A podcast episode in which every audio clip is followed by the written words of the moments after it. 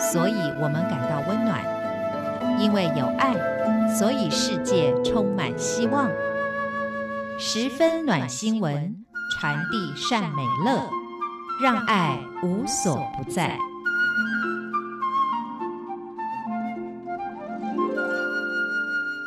各位亲爱的听众朋友，您好，欢迎您再一次的收听《十分暖新闻》，我是李正纯。很多人都听过一句话：“在家靠父母，出外靠朋友。”人光靠自己，往往没有办法成就所有的事情。你必须要靠别人的帮助，即便是在家，也要靠父母的帮助。那出外呢，就要靠朋友的帮助。但是我们也经常会遇到这样的情形，就是要开口向人家寻求帮助，好像很难开口。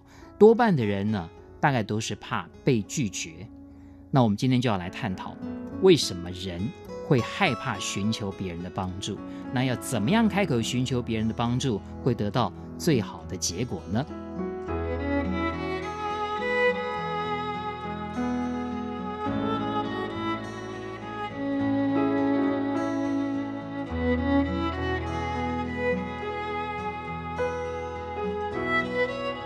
这个是《天下》杂志出版的《好好拜托》，这是一本非常有用的书。它里面呢，啊，把我刚刚所提出的这个问题呢，做了非常完整的分析。各位听说过苹果的创办人贾伯斯吧？贾伯斯，不要认为他就是一个天才，他都靠自己就可以，那万万不是。他之所以能够创造出苹果的这么一个庞大的帝国，就是。他很愿意寻求别人的帮助，而且他也觉得他也愿意帮助别人。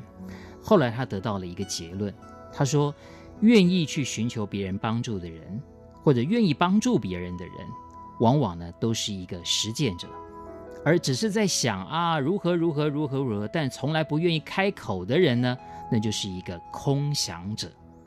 好，但是为什么大家一开始不愿意寻求别人的帮助？这其实是一种心理作祟了。那这本书里面呢，呃，这个作者他叫海蒂·格兰特，他就分析了为什么大家不愿意开口寻求别人的帮助。这主要的呢，就是一种社交的一种恐惧。那么这里面呢，有五种心理：地位威胁、不确定性威胁、自主权威胁、人际关系威胁，还有公平威胁。那首先，你就必须要把这几种所谓的社交的恐惧先把它排除掉。其实我们会有恐惧，寻求别人帮助的人会有恐惧，大家都忽略掉一件事情，对方也会有压力的。那你只要掌握到对方的心理，其实他们也在天人交战呢。我到底该不该帮助你？但是当然，他之所以不愿意帮助你，有很多不同的原因，比方他可能不喜欢你了，或者。他觉得这件事情很麻烦啦，啊，或者如何如何的，但是他要拒绝你，要说不是很难的，那种难比你开口寻求别人帮助还要难。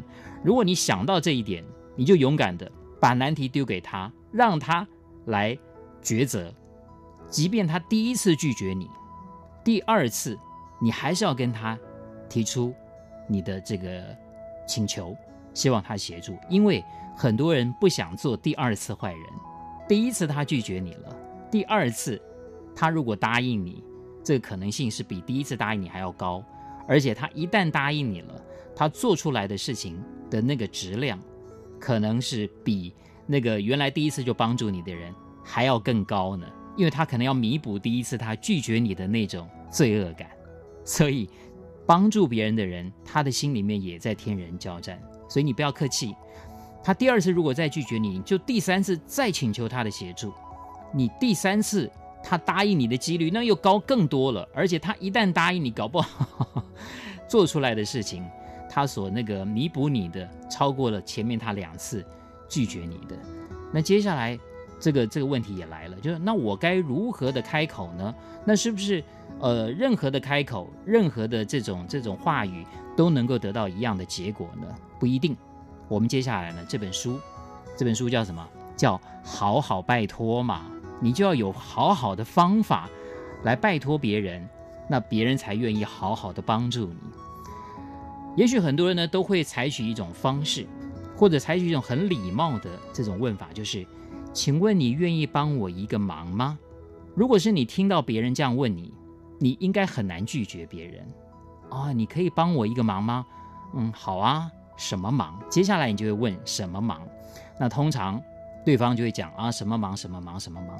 也许有的忙你真的觉得哦，那真的是很简单，举手之劳。但是呢，有的忙啊，你就会觉得，哎呀，你刚刚怎么没有讲清楚？你刚刚怎么只说？你可以帮我一个忙吗？那接下来就是你可不可以借我一百万？这个呢，就会让人家觉得你你你刚刚那句话啊，好像是一个陷阱一样。所以你可不可以帮我一个忙？固然别人答应的可能性非常的高，是一句蛮不错的这种开口的方式。但是如果你接下来请别人帮你的忙，是一个非常困难的事情，那你刚刚的那句话就不好了。那那你听到这个时候，你一定会觉得，那你讲那么多，那我到底要什么方式才会让大家觉得我这个忙帮的不会有那种被威胁啦啊，或者说受受骗啦、上当的感觉呢？这个书里面告诉我们，就是你最好是让大家对方觉得他帮助你呢是一件很快乐的事情。他可以得到的那种快乐跟满足感呢，搞不好还大于你本身，这个厉害了哈、哦。因为人一般呢，呃，都有正义感的，愿意帮助别人的了。只要这个事情没有太超出他的负担，那其实他是会愿意帮助你的。那你就必须要创造出他呃乐于帮助你的那种情境。其实我们一般寻求别人的帮助，大概都会有四种答案。第一个就是别人呢很斩钉截铁地告诉你，不行，我做不到。第二种呢就是保持沉默、拖延啊，没有正面回答你。第三呢，他很爽快地答应你。第四种呢，呃，很勉强地答应你。那当然，一二三四，你一定会喜欢得到的是第三种，就是他很正面地帮助你，而且是很爽快地答应你，而且是很快乐地答应你。因为他这样子呢，真的帮助你的时候，我们刚刚反复强调的质量会比较高一点。所以，如果当你有需求的时候，第一，你先要让大家注意到你，你不能够就是说别人都不知道你需要帮助啊，然后你说别人都不关心你，这是不行的。第二个呢，你要很明白的直接提出来，就大家可以来帮我搬这盆花吗？你就直接讲，而不是说可不可以帮我一个忙，结果在场都是女生。他们力气也很小啊！你说可不可以帮我一个忙？大家都说好，帮我什么忙？可不可以帮我呢？一起把这部车子抬起来？那你不是找麻烦吗？如果你今天能够给予对方一些鼓励也好，或者奖赏也好，搞不好别人这个帮助呢，也也能够答应的比较直接一点。你直接就告诉对方，你今天帮了我，你可以得到什么样的报酬？那或者是说，呃，今天你帮我。未来我也可能会帮你，那这种互惠的感觉也让大家觉得很好。但是你千万不要有一种就是你曾经帮助过别人，别人就必须要还给你那种感觉。再来一个很重要的就是说，当你寻求别人协助的时候，你最好是当面讲，你千万不要就是说用发 email 的方式，而且发 email 不要是发那种群体 email。那最后最后呢，希望你提出的。寻求协助是合理的啦，所以希望大家呢能够好好拜托，好好拜托，让别人帮助你，这是优势；连帮你的人都快乐，那就是本事了。